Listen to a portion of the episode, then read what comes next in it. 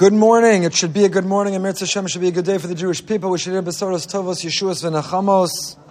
Sweeping victory hostages should be brought home. Our soldiers should return to their families, and we should hear only good things.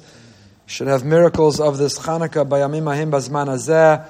A freilich and a lichtige Chanukah should be a Chanukah filled with light to dispel all of this darkness which is surrounding us. I want to thank our generous Parsha series sponsors for the year, Becky and Avi Katz. Our dear friends, the Katz is a memory of Becky's father. Our learning is Lili Nishnos, David Ben Menachem Manish, David Grossman. Today's year is also sponsored by Golda Sadowski in honor of Rabbi Chiel Leib and Doris Kurtzer, her dear aunt and uncle. Should be well, have good health, and uh, it's wonderful to have them back. Okay, following Shir immediately, we will, as always, complete all of Sefer Tehillim. Please remain for a few moments to complete all of Sefer Tehillim in the merit of those that we so love and think about. A few words about Hanukkah, and then we'll dive into the parsha, Parshas Miketz. It's a great parsha, not just because it's my bar mitzvah parsha, but it's a great parsha filled with an incredible narrative and storyline, lessons and parsha perspectives for today. A word or two about Hanukkah, because we can't find ourselves on the fifth day of Hanukkah without mentioning a word or a thought about Hanukkah. The Tifer Shlomo, the Heilig Reb Shlomo of Radomsk, points out that the Gemara tells us in Shabbos Daf Chaf Aleph Rabbi Zera teaches Amar Rav Masna Amar Rav Shmanim Absilo Shamru Chachamim Ein Madlikim Behem B'Shabbos Madlikim Behem B'Chanukah Oils and wicks that are ineligible, that do not qualify to light the Shabbos candles with, they are permissible, they qualify halachically, one is allowed to light them for the Chanukah candles. And certainly the Gemara is talking about, strictly speaking, halachically. It means in the halachic definition of what are appropriate materials, what qualify, there are oils and wicks. We say Bamam Likin every Friday night and enumerate and list many of them. There are oils and wicks that you're allowed to use that burn beautifully and purely and catch fire easily. And there are those that are putrid or those that don't burn purely or produce a nice light, which are ineligible. Certainly it means halachically, it means technically. Even those that are disqualified, ineligible for Shabbos are qualified for Hanukkah. But the Hasidim, the Radomsker, and others understands it to mean homiletically.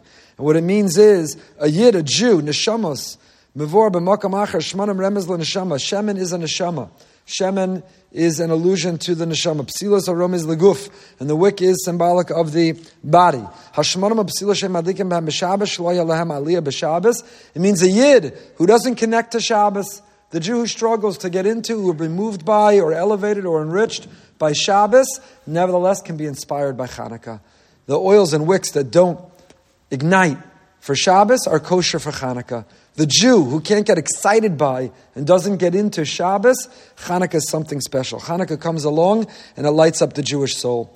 Hanukkah, we dispel the darkness. We look at those candles. Inlan Rishus Leshtamish Elaros and Belvad. We don't utilize, they don't have utility. We don't read or we don't see next to them, but we simply stare at them and we stare into our own soul. We see the flicker of the flame and we see our soul dancing. The same way the candle, whatever direction you hold it, the flame flickers, it dances up. Similarly, however you hold our body, whatever direction we face, whether we're on the ascent or we feel we're on the descent, even when we're turned upside down, the flame still flickers up. We're still striving and climbing and growing.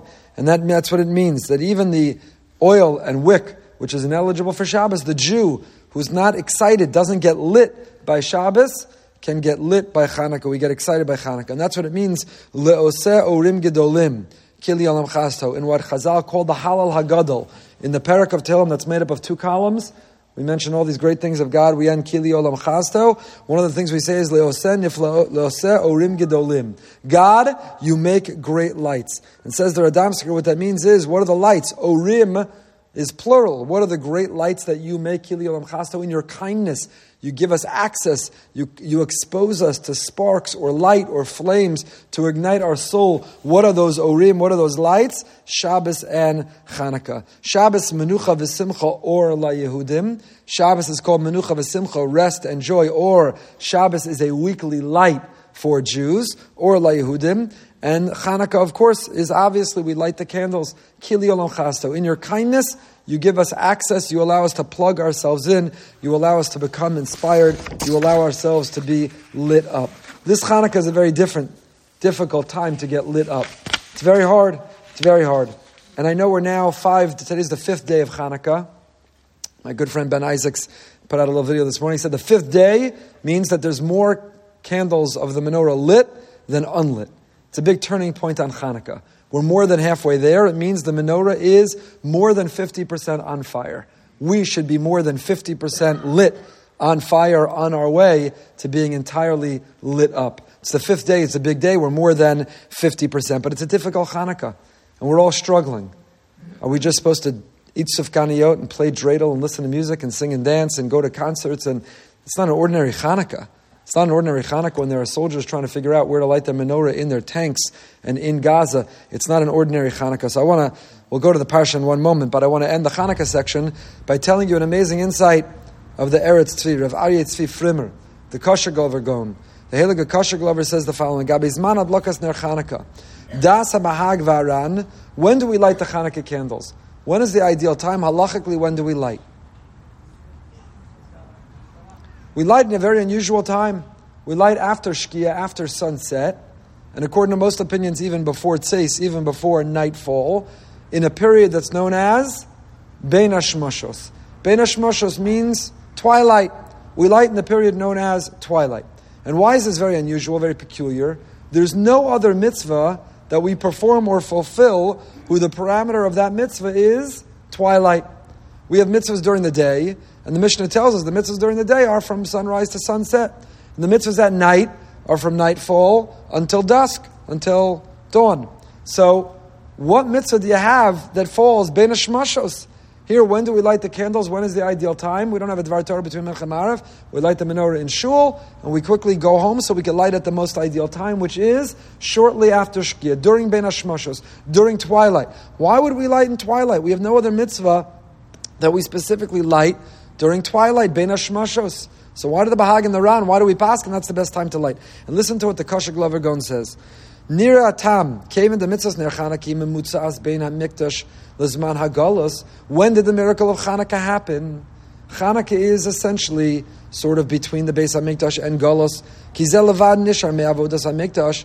This is all we have left over. This is the closest we come to the avodah of the Beis Hamikdash to light our menorah in our Mikdash Ma'at, reminiscent of the kli of the holy vessel of the menorah in the Beis Hamikdash, like the Ramban writes in Bamidbar. Shachali olam kayam as the kayam ner Chanukah. When he told Aaron, "Don't worry, Parshas Beha'aloscha, your mitzvah. Don't be jealous of." We're reading now from Parshas Naso, the gifts of the Nesiim, the twelve leaders of the tribes. And Aaron, Parshas Beha'aloscha begins. Rashi quotes, Aaron was jealous. He said, "It's not fair to me. I want to offer these gifts. I want to make these sacrifices." And Hashem said, "Relax. Don't worry. Yours is greater than theirs." Because theirs is temporary, will expire, and yours goes on forever. What's the yours that will go on forever? Lighting the menorah. How does the lighting of the menorah go on forever? Because we continue to light the menorah today, commemorating the lighting of the menorah in the Beis Hamikdash. In this room, where are we lighting the menorah? It's still lit right now from Shacharis. Where is it lit? Many shuls get this wrong. Where do they place and light their menorah? On the bima. The bima, if you're at least in the United States, is what wall? The eastern wall. But in the Beis Hamikdash in the Heichal, that's not where the menorah was. Where was the menorah on the southern wall? That's why Harotza Lahachkim Yadrin. If you want to access Torah wisdom, turn towards the south. That's where wisdom is, because the menorah was on the southern wall. And how was the menorah lit? From west to east. So therefore, the Mishnah Berurah brings down the one who's lighting the menorah in shul should stand with their back to the southern wall, facing the northern wall, lighting the menorah from west to east. And if you look at our menorah, as you'd expect, it is lit correctly appropriately, accurately. Why do we do it that way? In our homes, we don't say light on the southern wall with your back to the southern wall, facing, facing the northern wall, west to east. Why do we do it that way in shul if we don't do it that way at home? Because the menorah in shul is different than the menorah at home. The menorah in shul is reminiscent of commemorating the way the Beis Hamikdash, the menorah was lit in the Beis Hamikdash. So the Ramban says, Be'alos chasaneros, Hashem was telling Aaron, don't worry, don't be jealous, don't be envious. Theirs is temporary, but yours, you're going to continue to light the menorah through all time. How? Through the holiday of Hanukkah. It's all that we have left. It's the closest we come to having the avoda. It's the only kli that we still have and that we still light. Even here in the exile, even now in the darkness of the exile, we still have the light of the menorah.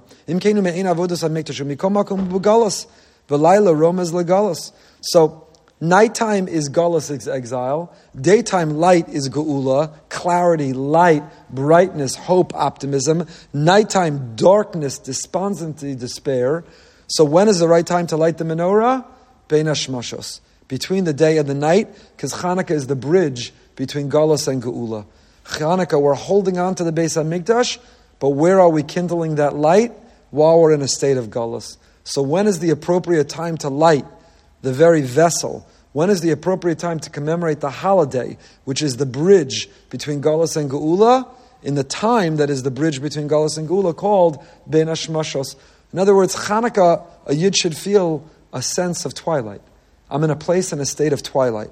I'm happy, I'm joyous, I'm indulging latkes and sufganiyot, giving gifts, I'm going to Hanukkah, misibas and chagigas, but I'm still in Gullus. And never did we feel the Gullus in my lifetime as much as this year. Every day we wake up in the middle of the night, we wake up in the morning throughout the day. Lo Aleinu. We have reports, soldiers giving and losing their lives, dying al Kiddush Hashem, Ein Gullus Gedula Mizu. There's no greater Gullus. There's no greater gullus than Harvard's letter, of faculty unanimously, the board unanimously deciding their righteous president will keep her job. That's gullus. Make no mistake, that is a darkness of gullus. That a person who can't say that genocide against Jews is wrong has the unanimous support. There's no greater gullus, there's no greater darkness. All of Boston, no offense if you're from Boston, is, is in a great state of darkness. There is no day, there is no twilight, it's just dark. It's just dark as long as that university continues to have that position and until MIT fires their president. It's just darkness. So, how do we commemorate Hanukkah this year like we do every year? By lighting the menorah during Bein Hashmashos. By realizing that a Jew lives in that tension, a Jew lives in that gray, a Jew lives that. And when you see the videos of soldiers in Gaza, in the field, Bashetach, soldiers on their base, I had the privilege of experiencing it last week, they're able to sing and dance and celebrate. They're able to light their menorah and tap into the miracle. They're able to have faith and hope and optimism and find the light within the darkness then so can we. That's where we get our strength from. That a yid lights their menorah when Bein Hashmasha says the Kashag Glover, says the Eretz Tzvi, says Rav Tzifrimer. When do we light our menorah? Bein Hashmashos, between Shkia and Seisa Kochavim. When it's not entirely day, we don't have the Beis HaMikdash. But it's also not entirely night, it's not entirely gullus. We still have a menorah. We still have the light that we can kindle. So it's that com- combination, and that's why we light the menorah, specifically then. Okay, let's get into Parshas Miketz. Page 222 in the ArtScroll Stone Chumash Vayim Miketz Shnasaim Yamim Ufaro Choleim V'nei Omed Asfas HaYeor V'nei Omed Al Yeor It is now at the end of two years to the day Paro was Choleim. He's dreaming. And what is his dream? He's standing on the river. And when behold, out of the river there emerged seven cows of beautiful appearance and robust flesh, and they were grazing in the marshland. And seven other cows followed them out from that marsh from that river, Raos Maravidakos Basar, and these seven next cows, they were gaunt of flesh. They were all taking Ozempic. And they stood next to the cows on the bank of the river, the pre Ozempic and post Ozempic cows next to each other on the bank of the river.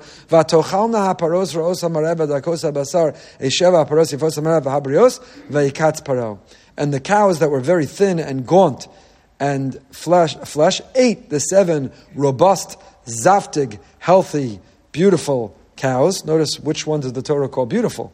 Zaftig and robust. And what happened? This is his recurring dream. How do we know it's a recurring dream? How many times, how long did he have this dream? Two years. What, what doesn't say? Paro chalam. It doesn't say he dreamt in past tense. It's uparo Choleim, he's dreaming. Why does it say he's dreaming? Chazal tell us. He had a recurring dream. Every night he closed his eyes. Every night he popped his pills, drank his l'chaim, found a way to fall asleep, and every night he had the same dream. Parsha Shiur is just an autobiographical opportunity for me to sit up here and tell you about my, my life. So Paro closed his eyes, and every night he had the same dream. Wasn't once good enough? Why did he have the same dream? Not once, not for two days or two weeks or two months. Two years in a row, he has the same recurring dream over and over and over again. Why? Why would Hashem have him have the same recurring dream for two straight years? It's a great question. I'll leave you with it. Even though we have a great answer, we'll save it for another time. So, what's in his dream? Seven cows follow the seven fat cows. So, Perak al Pasuk Gimel, you're right? We're flying now. We went all the way to Pasuk Gimel. Here we go.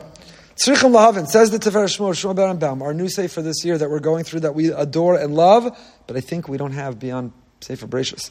We have to see. Srichlaven, Madhu Afilo Achni Khartoum and Trans, Kama, Pittaon Shapata Yosef. So Paro, of course, is agitated and aggravated. If you had the same recurring dream for two years you couldn't make sense of, you too would be aggravated and agitated. He wakes up and he consults all of his dream interpreters, and they're all worthless. They all do nothing for him. Like when I asked my kids what to get my wife for Hanukkah, worthless. They did nothing for him. My advisors, they did nothing. So Paro then turns and he's told, we'll get to in a moment, to bring Yosef. Why couldn't they come, skipping ahead, we all know where the story goes, why couldn't they anticipate what Yosef's interpretation is? How does Yosef interpret? Interpret seven thin years, seven fat years. The thin cows eat the fat cows. Oh, there'll be seven years of plenty and seven years of famine. The famine will consume the plenty. They couldn't come up with such an einfall. They couldn't come up with such a great and genius approach. Why is it so ingenious to realize that the seven fat years are talking about, seven fat cows are talking about seven fat years? And the seven thin years are years of, of uh, depression. And the same thing with the stalks of wheat. What's so great? What's so brilliant? Paro hears Yosef's interpretation, spoiler alert, and he says, Wow, wow, who is this not? He doesn't say, Who is this super genius? What does he say? Who is this spiritual giant? Have you ever seen a man filled with a spirit of God? Yosef offered what the Fed chairman would offer as an interpretation. Yosef offers what an economist would offer as an interpretation. And, and Paro doesn't say, wow, what a financial genius. Paro says, what a spiritual man. Asher ruach elokimbo. Misha chidish kazeh muchrach lios raka ruach elokim. Ooh, ah, somebody you could see with such insight, such brilliance, such ingenuity, must be a man of God. Where's God in the economic prediction and, and uh, strategy? L'choro husfara sichlis, says Rav Shmuel Berenbaum. It's pretty logical. It's a pretty logical conclusion. Um there's another anomaly, because what happens in the dream? There's a point where they overlap, the seven thin cows and the seven fat cows. When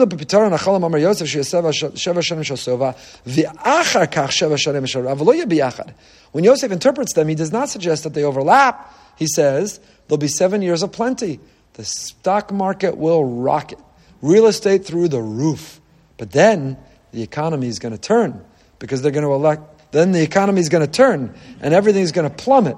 And you're going to see the stock market go down, the real estate go down, inflation go up, and there's going to be an economic downturn. But it doesn't happen at the same time. Sheva shnei ra'av. How did Yosef know to interpret it that way? If they, if in the dream the seven thin and the seven fat cows are side by side next to each other, they overlap for a time. Why did Yosef interpret them as seven separate time periods with no overlap?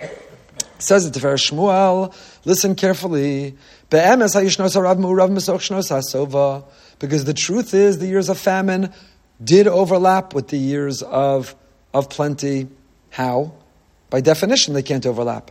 If you're in a period of famine, if you're in an economic downturn, you're not in an economic boom.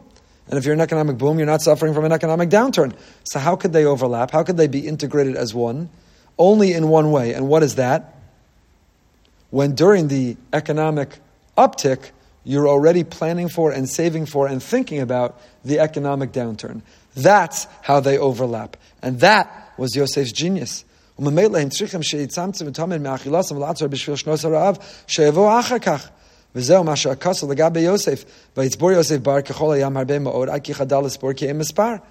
When everyone else wanted to spend, spend, spend, spend, ooh, we're flush with money. We're so prosperous. We have. Where should we go on vacation? What should we build onto our home? What, how should we upgrade our car? What should we buy? What jewelry do you want? Yosef says, Not so fast. Save, put away for a rainy day, put away from when you're going to need, live responsibly.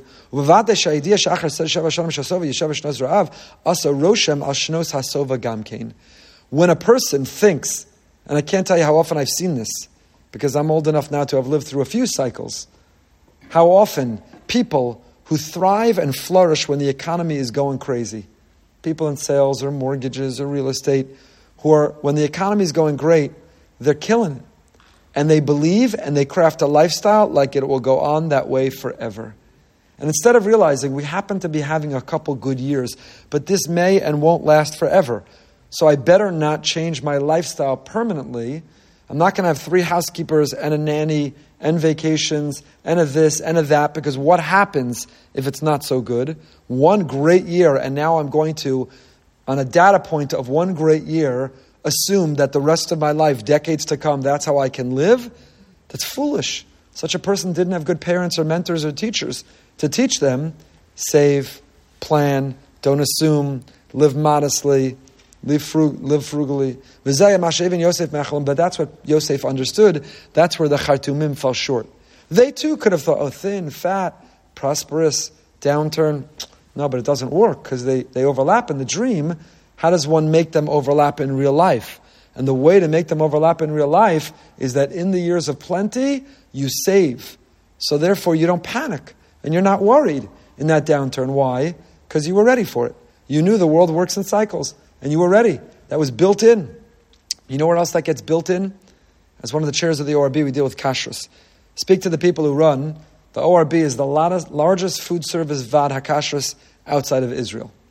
Means there are other bigger hechsherim who have companies and accounts, but food service, which is the part of kashrus nobody wants to do, that brings in the least amount of money and has the most aggravation.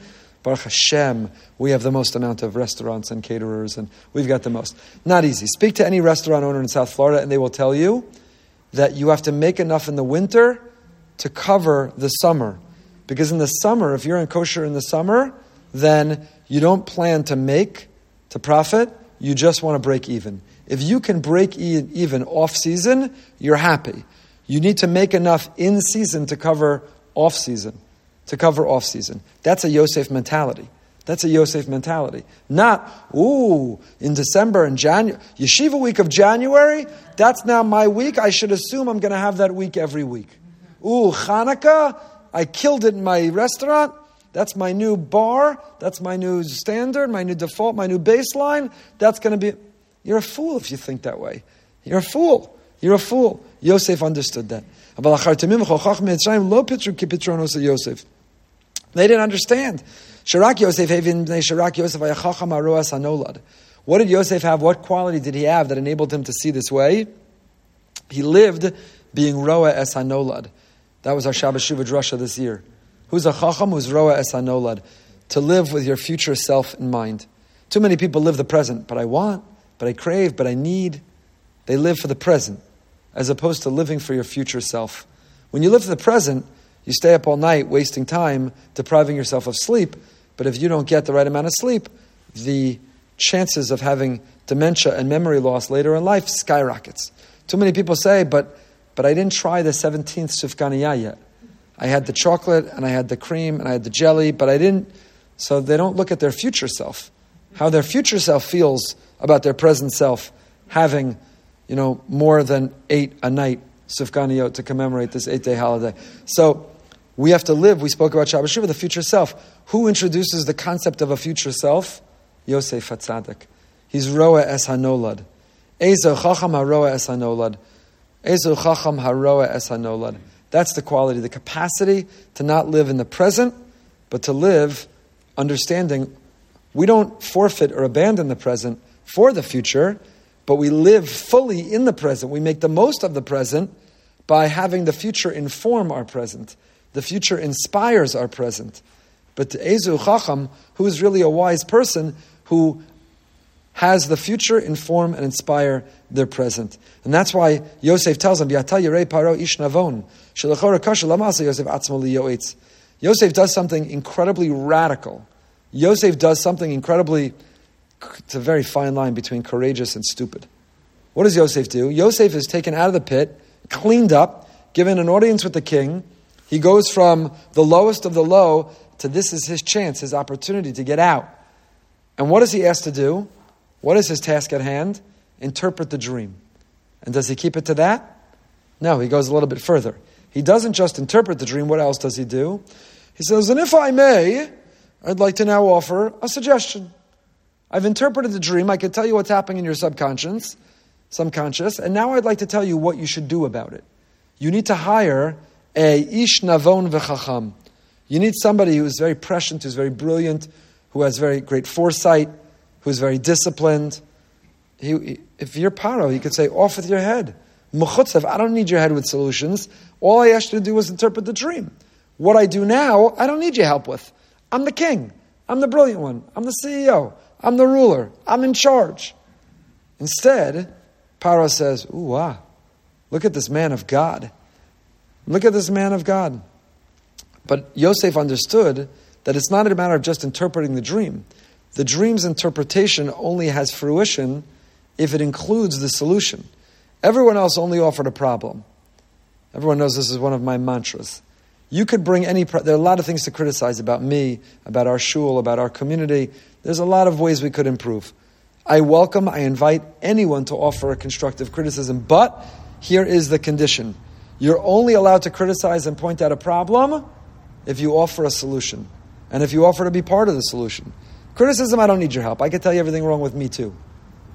But you have to come not only with the problem and the criticism, you have to come with the solution. All the other Khartoumim said, This is what it means, here's the problem, here's the challenge, here's the issue. Yosef's the only one who said, And I have a solution, and I'd like to be part of the solution. I could be part of your solution. He's the only one. Furthermore, says the Shmuel Berenbaum, Kola olam etzel klal Yisrael begeder prosdor lefnei atraklan shu olam haba v'chol chay v'chol shemechan asid atzmecha beprosdor kedei shetikanis latraklan shenimtza shekol chaya Yehudi hem achana al v'lachein Yosef kain what accustomed Yosef? Why was Yosef already accustomed to live with the, with the future in mind? Why was he living with his future self? Not just his present self. I shared on Shabbos Shuvah the research is mind boggling. They're able to do brain scans and surveys to evaluate how we relate. How do you relate to your brother, your cousin, your uncle, your neighbor, a complete stranger, an acquaintance, a friend? How do we rate those relationships? What's your relationship with your present self? Meaning, how much do you care about your present self? How self aware are you? How much would you sacrifice and take care of yourself? And what's your relationship with your future self? You all look at me like you weren't at the Shabbos Shuvah Drasha. I guess I could give it again next year. What's your relationship with your future self? The research all shows you relate to your future self like a complete stranger. Like a stranger. Don't bother me, future self. I want this sufganiyah. I want to stay up another hour and deprive myself of sleep. I want to lose my cool and, and fly off the handle and be filled with rage. Why are you bothering me, future self? You're just a stranger. I don't know you. I don't care about you. It's not that we relate to our future self as a close friend, as a brother, as a cousin, as a complete stranger. But Yosef lived with his future self in mind. He was Roa Esanolat. He knew how to live in the present, inspired and informed by the future. What taught him that? Where did he learn that from? Where did he learn that from? Because he grew up in the beis medrash of Yaakov. He grew up in the beis medrash of, of, his, of his father. And what was the beis medrash of his father? Was the Mishnah and Avos. Hasken asmecha beprosdor, kedesha tikanes latraklin. The whole Jewish philosophy and Jewish approach, our whole Jewish ideology, our lives and our lifestyle is crafted on that this world is temporary. We're just passing through. This is just the antechamber. This is just the lobby. This is just the greeting area. The real palace is the world to come. So keep your eye on the ball. Keep your eye on the prize. Enjoy the ride. Enjoy this world. Take from it the beauty of it, but don't ever for a moment mistakenly think this is the destination. This is just the journey. So from a young age, all of us are raising our children and hopefully, hopefully conditioning ourselves that we are preparing ourselves in this world for, for the next one. So therefore he learned that. We don't believe we don't believe carpe diem. Live and eat and drink and be merry, for tomorrow you may die. We live thinking about tomorrow should inspire today at the highest level. Okay, moving right along. Perak Mem Aleph, Pasuk Yud Beis. We're even turning the page. Even turning the page. Sorry, I'm just having them raise the AC because for some reason it's blowing, even though there's a cold front passing through. Perak Mem Aleph, Pasuk Yud Beis. So what happens? What happens? Paro is desperate. He's looking for somebody to interpret accurately and properly his dream. Going back before the spoiler alert, where we know it's Yosef. So Sarah Mashkim speaks to Paro and he says, I'll remind you that I once was a bad boy. I made a mistake. I was put in time out. Paro katzaf Do you remember? You became incensed. You played me in the with the with the Sarah Ofim. You put me in jail, and I had a dream. And I too, I know the feeling. I know what you're going through. I also was aggravated and agitated. I know what it was like to live with this dream and not know what it means and how to interpret it. But you know, while I was in prison, you know, now our pasuk Yud Beis, Visham itanu, there with us, Nar Ivri Eved L'Sara Tabachin. There was a Hebrew youth, a slave to the Sara Tabachim. When he was in prison with us, he was in our cell, and we told him, and he successfully interpreted our dream. Ishka chalamo pasar, in accordance with our dream. And what he said would happen, how he interpreted it, spot on. He nailed it. So, Osi heshiv al kani, you put me back into my job, Oso salah. And he hung the other. Vaishlach paro Yosef. So Paro says, good enough music to my ears, all I need to hear, go get him. So Yosef's languishing in prison, helpless and hopeless. He's writing on the wall, you know, one, two, three, four, and then uh, counting the days that he's in prison. And all of a sudden, out of nowhere, they say, Yosef! He says, Yeah, that's me. They say, Come. Vaygalachi, you to shave. Vaychalifsim losav, change your clothing. You're coming before Paro. Uwa. Coming before Paro. Why? Why? The Sarah Mashkim here does a taiva. The Sarah Mashkim does a very nice thing to Paro. He reminds, here uh, at Yosef, he reminds Paro that about Yosef.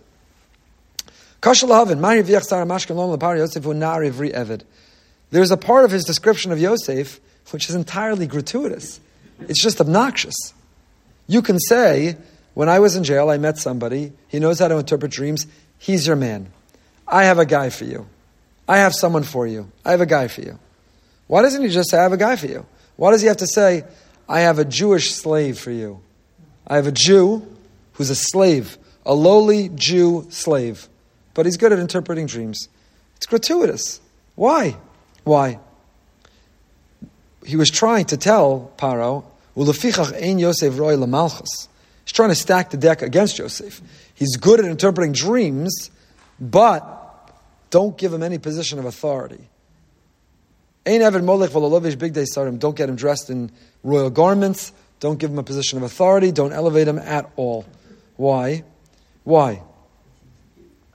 So, but what was Sarah Mashkim thinking? Lamaisa, Paro was going to have a very positive impression of Yosef. He'd have an incredibly successful interaction with Yosef. So why? Because you called him a lowly Jew, that was going to impact what Paro did with Yosef? Lamaisa, when Yosef succeeds where everyone else failed, where Yosef helps Paro and saves the whole economy, how's it going to help that you said Evid Ivri that you called him a lowly Jew boy slave, Nar Ivri Eved. How's that going to help? Says of Shmuel Berenbaum, Yesh Lomar Sheish Koach Pashkafa Rishona. Because Sarah Mashkim understood that you only have one chance to make a first impression. Wherever the anchor is dropped, whatever impression is put down first, it lasts. It has an influence, it has an impact. In Paro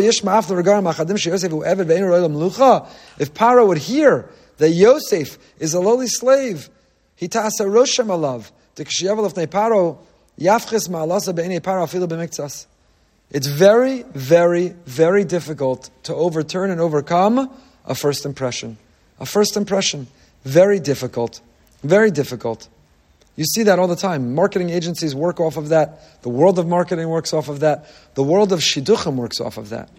It's an incredible story of a couple in our shul who, in fact, a young woman moved into a building in the Upper West Side, and she saw a guy, and she had an interest. So she asked a friend about him, lived in the same building, and that guy hung out and talked to the doorman a lot. So the friend said, Weirdo, talks to the doorman a lot. So in her mind, she said, Weirdo, I'm not going to try to go out with her, get set up with a weirdo. I guess forget it. Weeks and months, and I think over a year or two went by, and that was what she was told. Now it turns out that he worked out of his apartment. He worked at home even before Corona when people did that. And he would get lonely and bored.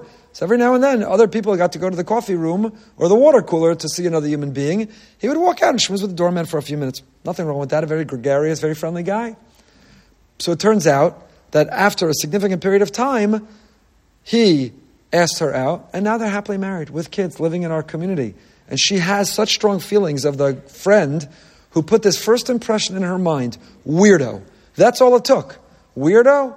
So because of that, she didn't go out with him and she delayed when she could have married him because they were meant to be and they could have been married so much earlier. All because the friend put that first impression. That's how dangerous it is in Shidduchim.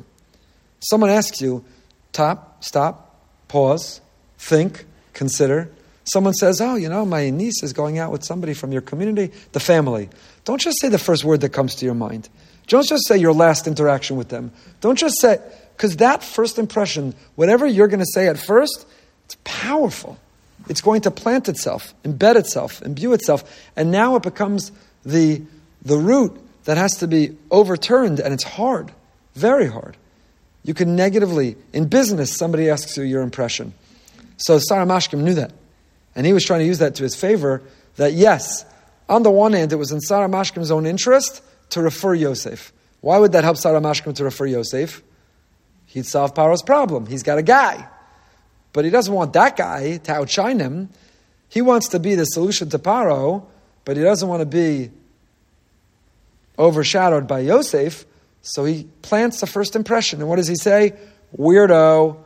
He's a great guy for interpreting dreams, but don't get any ideas, Paro, because total weirdo. Jewish weirdo. Nar Ivri Eved. Don't give him any position.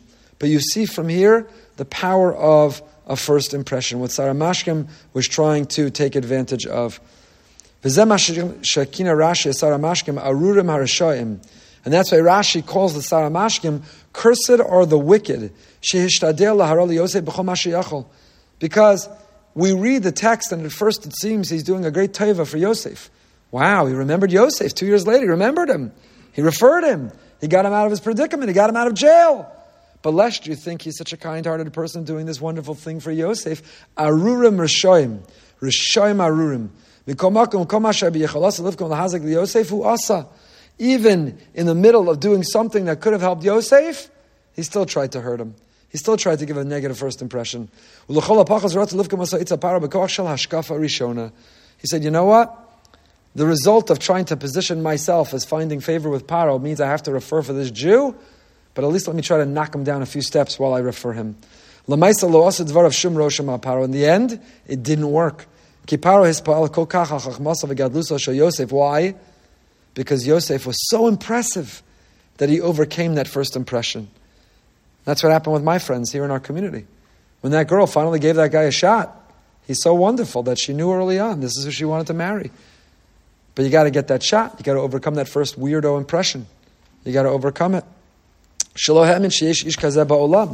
Not only does Yosef replace and uproot that first impression, he does so in such a potent, strong way that Paro says, Hanimtsa kaza ish asheruach elokimbo? Wow! Not only is he not a weirdo, have you ever seen such a spiritual giant? Isn't he incredible? Isn't he special? Perak Mem Aleph Pasuk Gidal, two psukim later. Vaishlach, we said they went and they summoned him to the pit, and they brought him Vayavo El Paro, Vaishlach. Says Rav Druk in his new sefer that we've also been going through, the Lahavas Eish. The Gemara in Yuma, speaking about the greatness of Yosef Hatzadik, says, Amad b'chol kocho gvuraso keneg kol potifar, avera.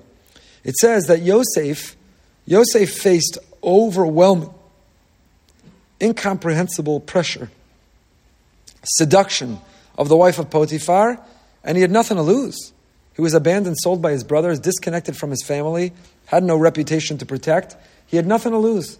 Lonely, handsome, and this woman won't leave him alone. Every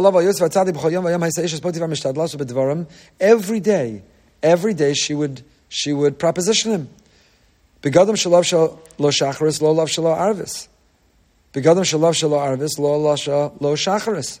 Amar Hishamali, constantly changing, constantly seducing, constantly propositioning.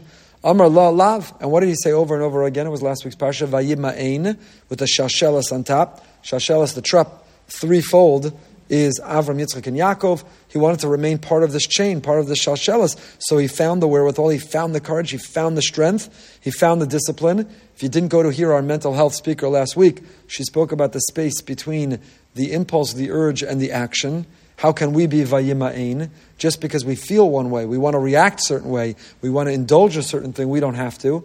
There's a space. We're going to send out the video of her talk. If you haven't listened, you should. Yosef is Vayima Ein, Shalshelis. He wants to be part of the chain of our Masorah. And so he finds the strength to refuse her, her relentless seduction. So what, is, what do Chazal say? Amr hareini chashav asurin.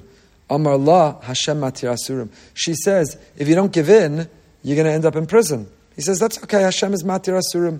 Hashem releases those from prison. Harini kofefes komasecha. She says, I'm going to have you beaten. He says, that's okay. Hashem is zokef kafufim. Hashem allows those who are bent over and beaten up to stand straight. Harini mesame eseinecha. I'm going to blind your eyes. He says, I'm good. Hashem pokech. God gives sight to the blind. She said, I'll give you all the wealth and riches in the world. Just give in, indulge. That's the end of the Gemara. The end of the Gemara. So you see from the Rishas of Ishas Potifar, you have all this good in the world that Hashem is the one. Kidibra Yosef Yom Yom. It was every day that she was trying to seduce him and proposition him and so on. Yosef Hatzadik stood strong and overcame it. And with all the nisyonos, what, what happened afterwards? Despite it all, where does he end up? If you're Yosef sitting in prison, you say to yourself, Seriously, Hashem? Like, seriously? I would understand I did the wrong thing. I indulged. I slept with this married woman. I forfeited my soul, my spirituality, my righteousness, the legacy of my forefathers.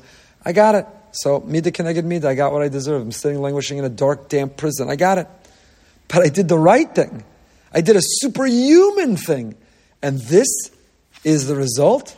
This is the conclusion. This is where I end up. It's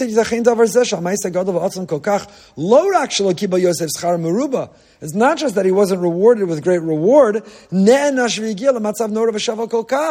Instead, he seems to be punished with such a harsh punishment. It seems entirely unfair and unjust. It seems absolutely terrible, impossible to understand. And Rav Druk develops a beautiful, powerful, difficult insight. He says, "Abir bezeki even though it seems that he was in a place of darkness. If you would freeze the frame of his life, if you would press pause in the story of Yosef's life, as he's sitting languishing in the dark prison, he would say, Why me? So unfair, so unjust, so dark, so hopeless, so helpless, so terrible. However, if you press not play, if you were to press fast forward, skip a couple chapters.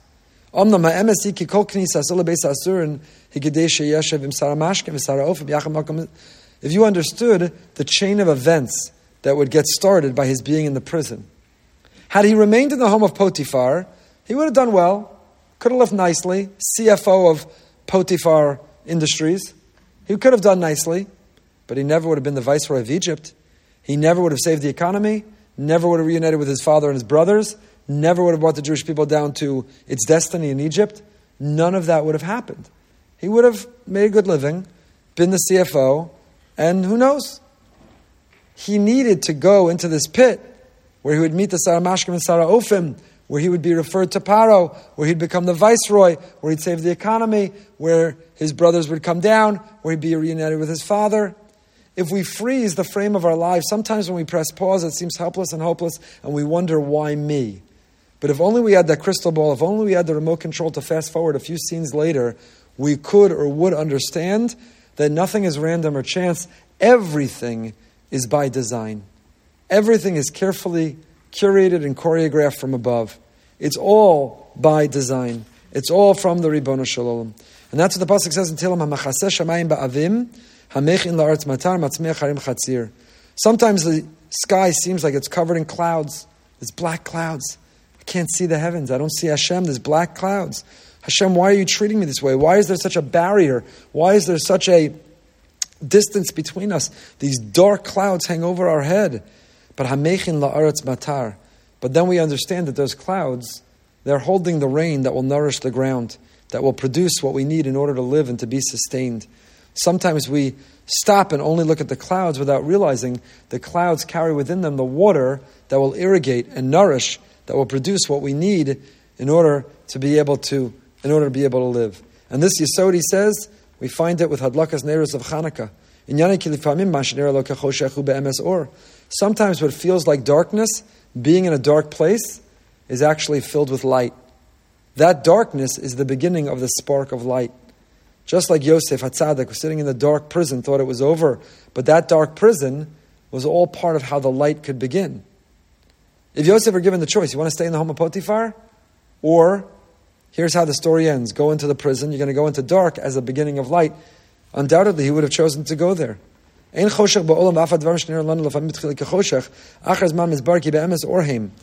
no such thing as having no darkness. What feels like and seems like darkness is often the beginning of light, and it's simply a part of life and it cannot be avoided. It cannot be avoided. Yosef was in this lowly place.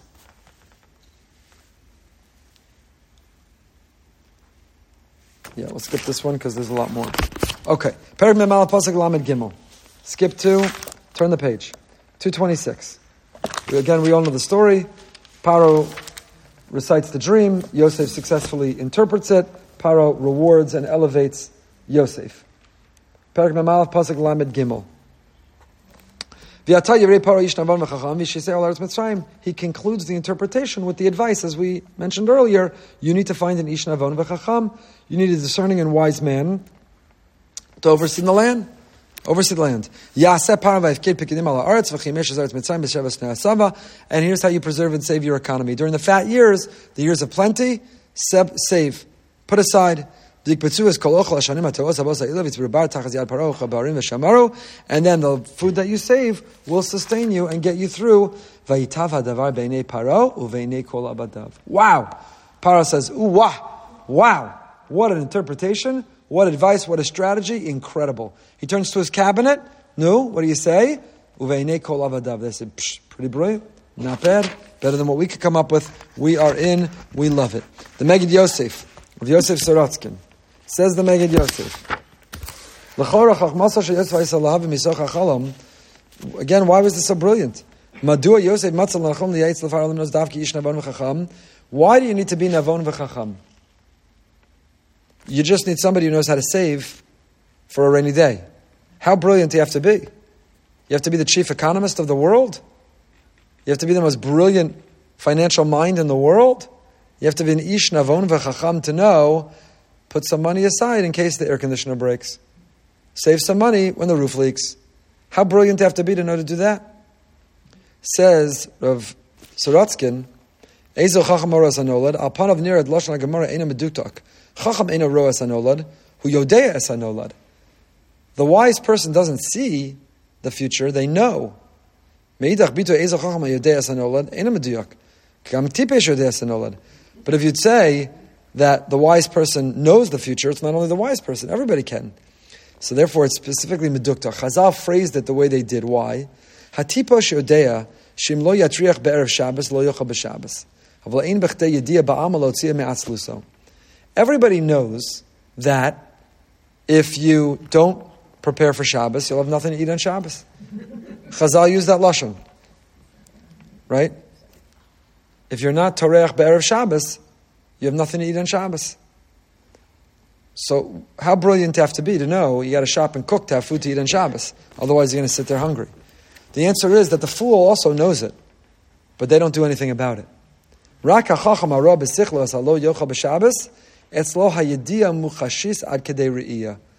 We know that seeing is believing. Seeing is greater than knowing. So the chacham doesn't just know the future, the Chacham sees the future in the present. They see, as they eat the thing they shouldn't eat, they see their next lab report. They see the cholesterol and the A1C They see the next blood pressure monitor, what it tells them. Meaning the tipesh, the fool, says, I know if I eat the wrong things, it's going to be bad for me. I know it. And then they eat it. The wise person sees that food and sees, sees the lab result, sees their clothing not fitting, sees their life being shorter, sees the sabotage to their own health that they're doing.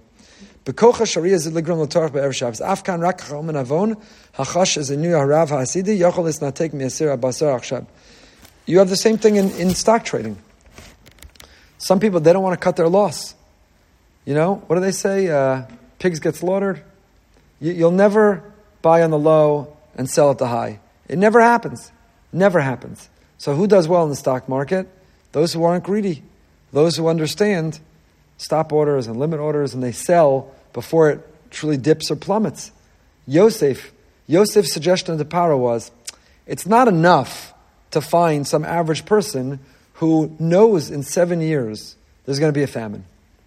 Seven years is going to be plenty, seven years is going to be a famine. You could get some pedestrian person and say, if seven years is going to be plenty and seven years is going to be a famine, what should we do? And what will that person answer? What should you do? Save. But what's going to happen? Six weeks or six months later, they're going to say, okay, we're supposed to save. Yeah, but I just want this car. There's still plenty of time to save. We could save later. There's plenty to save. We don't need to save that much. Maybe, maybe the famine won't be that bad. In order to actually save, you can't just be Yodea Esanolad. You can't just know the future. You have to be Roa Esanolad. It has to be so real for you that you see it before your very eyes. Because seeing is believing. So if you see, again, this goes back to our Shabbat Shuvah drasha. If you see your future self in the present, see your future self. By the way, you have that ability to do it now. One of the articles we shared in the Shabbat Shuvah drasha was technology that's out now. You put in a picture of yourself and you ask it to see what you'll look like 10, 20, 30, 50 years, whatever your particular horizon might be. You can see what you're going to look like in the future. And you know what they found? That people who've seen what they'll look like in the future make better decisions in the present. You don't feel like you're going to live forever. You know that the choices you make now are going to impact that future you, what you're going to look like, how you're going to live, what your health will be. If you see your future, you live a better present. And that's why it's not Yodea Esanolad, it's Roa Esanolad. We have to learn how in the present to see the future. Live in the present while seeing the future, not just knowing the future. So that's why Yosef says to Paro, you need an ish navon v'chacham. Anyone could know the future, but to see the future, to live in the present while seeing the future, that you need a navon v'chacham. And Paro says, you're my man. You're my man. Hanimtza kazeh, one more Megid Yosef. Paro turns to his Avadav. Have you ever seen such a spiritual giant? Wow. It's not just that he's a brilliant economist, Psh, spiritual giant. The Egyptians, says Rav Sorotzkin, were idolaters. They engaged in sorcery. This is Yosef's one shot to leave the jail. This is a shot to save himself. He's languishing, dying in prison. He's got an audience with the king. This is it. This is it. So what does he do? I'll tell you what I would have done. I would have quickly gone to the jail computer and Googled how do you talk like an Egyptian? What do they believe? What's their slang? What do they care about? And then I would have learned their phrases, their beliefs, their ideology, and I would have practiced what do I need to say to get myself out of here. Does Yosef do that? Points out the Megid Yosef, absolutely not. He does the opposite. He does the opposite. Instead of going and invoking their Avodah Zarah, or instead of at least, you know, if I were Yosef, maybe I'd put on a baseball cap, take off my yarmulke. I wouldn't say, sure, I'll have the Diet Coke, but I need to make a bracha out loud. Hu Yehudi ga'el marosha Yehudim hem sonei nefesh hamitzriyim lo yichl magam lo yizboru imam kitmeim hem etzlam. Lashon Ramban. V'rapela davka davar zeh aleim im kol Yosef. Yosef does the opposite. Not only does he not blend in, use their language or vernacular or vocabulary, invoke their idolatry and ideology, not only does he not do any of those things, which strategically would have made much more sense, not only does he not do that, he in fact flaunts and throws in their face who he is, his language, his ideology and philosophy. Starts talking about Hashem and God and Biladai. It's not me. Elokim Yaneshlam Paro. And how does Paro react? Here, the people he hates, the people he rejects, Yosef's one of them, and he's using their language. And he's wearing a big yarmulke, and his tzitzis are flapping. And yet, what's Paro's reaction? Ooh, ish asheruach elokimbo. Ooh, ah, here's a man of God. Haparsha kula ma'oreres to me, a paro pogesh l'rishon narivri. Paro starts out by meeting this Jewish slave who is in prison, who successfully interprets a dream, and then a moment later he's now the viceroy, second to the king. He gives him more power and more trust than a king gets. How does it all happen? According to the Ramban, Mitzrim Stavela says Yosef kol achman, Yosef chalkalem kirosei nav, lo nechshil havin zos derech hateva. How did it all happen? It's a pasuk in Mishlei. Lev melech biyad Hashem, akol asher yechpat yitnu. I want to tell you, I find this so powerful, particularly for today. Rav Sorotzkin wrote Megid Yosef, Baruch Hashem, soll sein gesund und stark. He's alive and well, but he wrote Megid Yosef many years ago, several years ago. So not during this war, but he's reminding us. When we stand tall and proud as Jews, when we don't hide our identity, when we don't cower, apologize, or are defensive, we're proud and practicing who we are. Lev melach biyad Hashem. Then the heart of a king is in the hand of Hashem. Hashem is deciding what happens next, who's in charge, who gives us support, who gives us cover. We have to do our hishtadlis, we do our effort, but it's all in the hands of Hashem. Yosef wasn't worried about what strategically made the most sense. Yosef didn't go lobby and advocate, take off his yarmulke, put on a baseball cap, not say Hashem's name.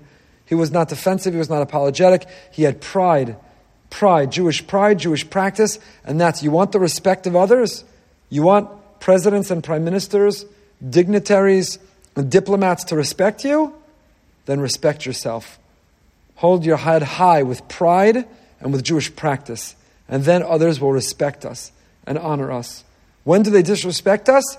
When we disrespect ourselves. That's why it's so terrible. Every time a prominent Jew, an elected Jew, a celebrity Jew, is on the wrong side of this issue, every time they're apologizing for being Jewish, or they're cheering for the wrong side, or they're focused on the wrong things, or calling for a ceasefire, it, it so sets us back because our enemies thrive on that. That fuels them. When we stand tall and proud and practice, then Lev Melech Biyad Hashem. HaKadosh Baruch Hu is in charge after that. We do all that we can. We prepare, as we spoke about a few weeks ago, Pashas Vayishlach, the three ways that Yaakov prepared, but we don't have to hide and we don't have to apologize and we don't have to be afraid. And we don't have to be afraid.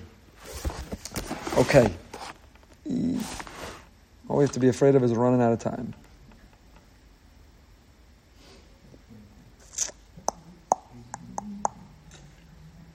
Okay, I'll do one more. 20 more. We had a few from Rav Soloveitchik and Imre Chaim from the Vizhnitzer. But we'll do one, one more from the Yeruchim. Skip. Skip, skip, skip, skip, skip. Perak Mem Gimel Pasuk Yud Aleph. Ooh, skip two prakim. Mem Gimel. What happens? Right, the brothers have been coming down. Yosef recognizes them, they don't recognize him. Onkelos translates, he makes himself unrecognizable to them. But Why is that important, that Onkelos? It's not passively. It's not that Yosef, you know, matured, grew up, grew a beard, looks different, so they don't recognize him. It's not just a technical thing. He makes himself unrecognizable to them. Because the brotherly instinct and love and connection, Yosef has to proactively change so he's unrecognizable. Fine. He feeds them, but he holds one hostage. And he sends them back with their money. It says they have to come back with their youngest brother. Then they go back and have this dialogue with Yaakov. And the Torah tells us, Perak Mem Gimel, Pasuk Aleph. V'ra'av kaved ba'aretz. The famine was very severe in the land. Vahi kasher kalu la'achol hashever, kilu la'achol hashever asher avim mitzrayim, v'yomar aleim avim, shuvu shivru lanu ma'at ochel. When they had finished eating the provisions which they had brought from Egypt, their father said, Go back and get us more food. Love you banu bilti, can't come back without your youngest brother, don't come back again. And we have this dialogue going on. Skip the pasuk Yud Aleph. So what happens? Vayomer aleim Yisrael. Notice, we spoke about two Shabbos ago, Yaakov and Yisrael. When is he Yaakov? When is he Yisrael? Notice all of a sudden we shift to Yisrael. Vayomer aleim Yisrael aviem. Their father Yisrael says, Im kain, efo zosasu kechu mizimras haaretz bichlechem, horid lish mincha ma'at tzari ma'at vash, nuchaos valod botnim ushkedim. Yisrael, their father says, if it must be so, if you have to take the youngest back and you're personally guaranteeing, then do this. Take of the land's glory in your bag, bring it down to the man as a tribute, little balsam, a little honey, wax, lotus, pistachios, and almonds. Take with you double the money. The money that was returned, bring back. Maybe it was an oversight. Take your brother, but you better bring him back. That's what Yaakov, named here as Yisrael, tells them. Says Rashi on Pasuk Aleph. Imkain efo, if it's so, zos asu, take with you. Me'ata einchem chaserim klum el tefillah, hareini mispalal alechem. So what does Yaakov say? Take a little of this, a little of that, a little of the other thing. Go order on Amazon a bunch of gifts. Go bring back the money he accused you of taking and some extra money on top of that. And says Rashi, now, einchem chaserim klum, you're not missing anything. All you're missing is one thing. What are you missing? Says Rashi, Einchem chaserim klum ella tefillah. All you're missing is a little davening, hareini mispa, and that I will give you.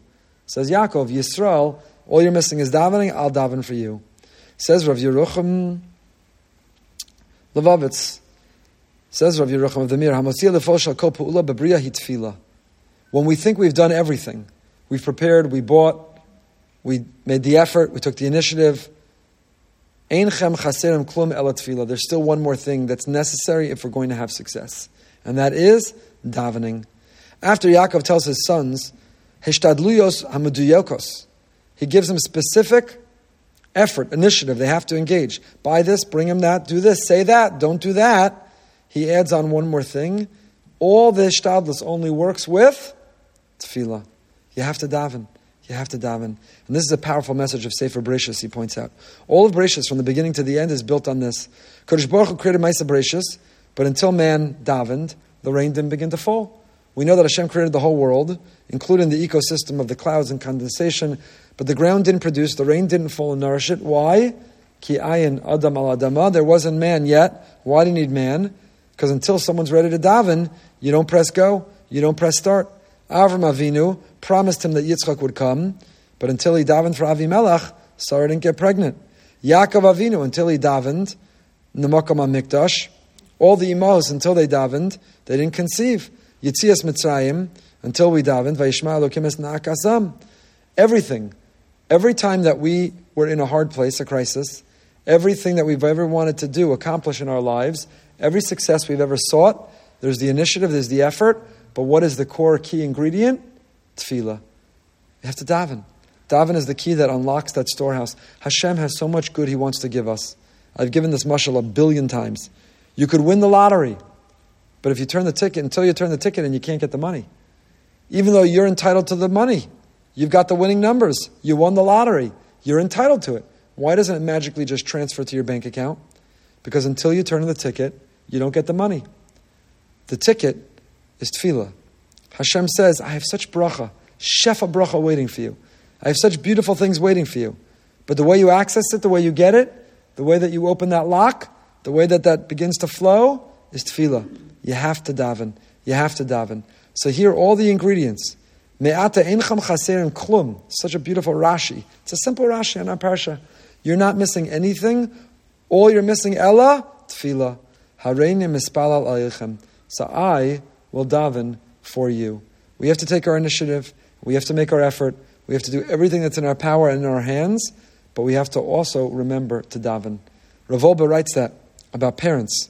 Parents have such responsibility towards their children, protect them and raise them and educate them, provide for them, but don't forget to daven for them. The reason the Kohen Gadol ended, the, ended up in the Ir Miklat, uh, the Kohen Gadol rather, the people in the Ir Miklat, their lifespan or their time in the Ir Miklat was tied to the life of the Kohen Gadol, because the Kohen Gadol Chazal say, Gemara Makos, the Kohen Gadol was meant to daven for his generation. And if there were accidents that happened, it's because he didn't daven hard enough for them. And Rav Wolbe extrapolates from there a parent's core job and responsibility, a grandparent's core job and responsibility is to daven for their children and grandchildren. We put them through school and we educate. We get them the best doctor and the best trainer and the best this and the best that. But if you forget to daven, it doesn't work. It doesn't work. You got to daven. In my siddur, I have a little card. I have all the names my parents, my in laws, my children, my grandchildren, every Shemona Esrei, every day. You can't stop. You have to daven with all the effort.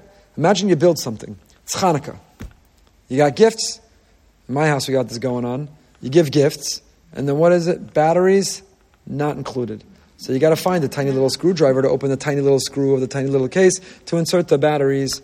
So here you have the box. You took the thing apart. You assembled the toy. There were a million pieces. There were instructions in 14 languages, none of which you could understand or read. And you figured out you assembled the whole toy, but it won't turn on. Why? You put in the effort. You took all the initiative. You put all the pieces together, but it won't turn on. Why won't it turn on? What's it missing? The batteries. The batteries of life is tefillah, is davening. You could assemble all the parts. You could take all the initiative. You could put it all together. But until you daven, you can't find success. So we daven, we daven we daven that the efforts and the initiative of our heroes should all work, should be effective. They should come home. They should bring home all who need to come home. Please stay for a few minutes. We'll complete all of Sefer Tehillim together. A lichtigen, a freilich Chanukah.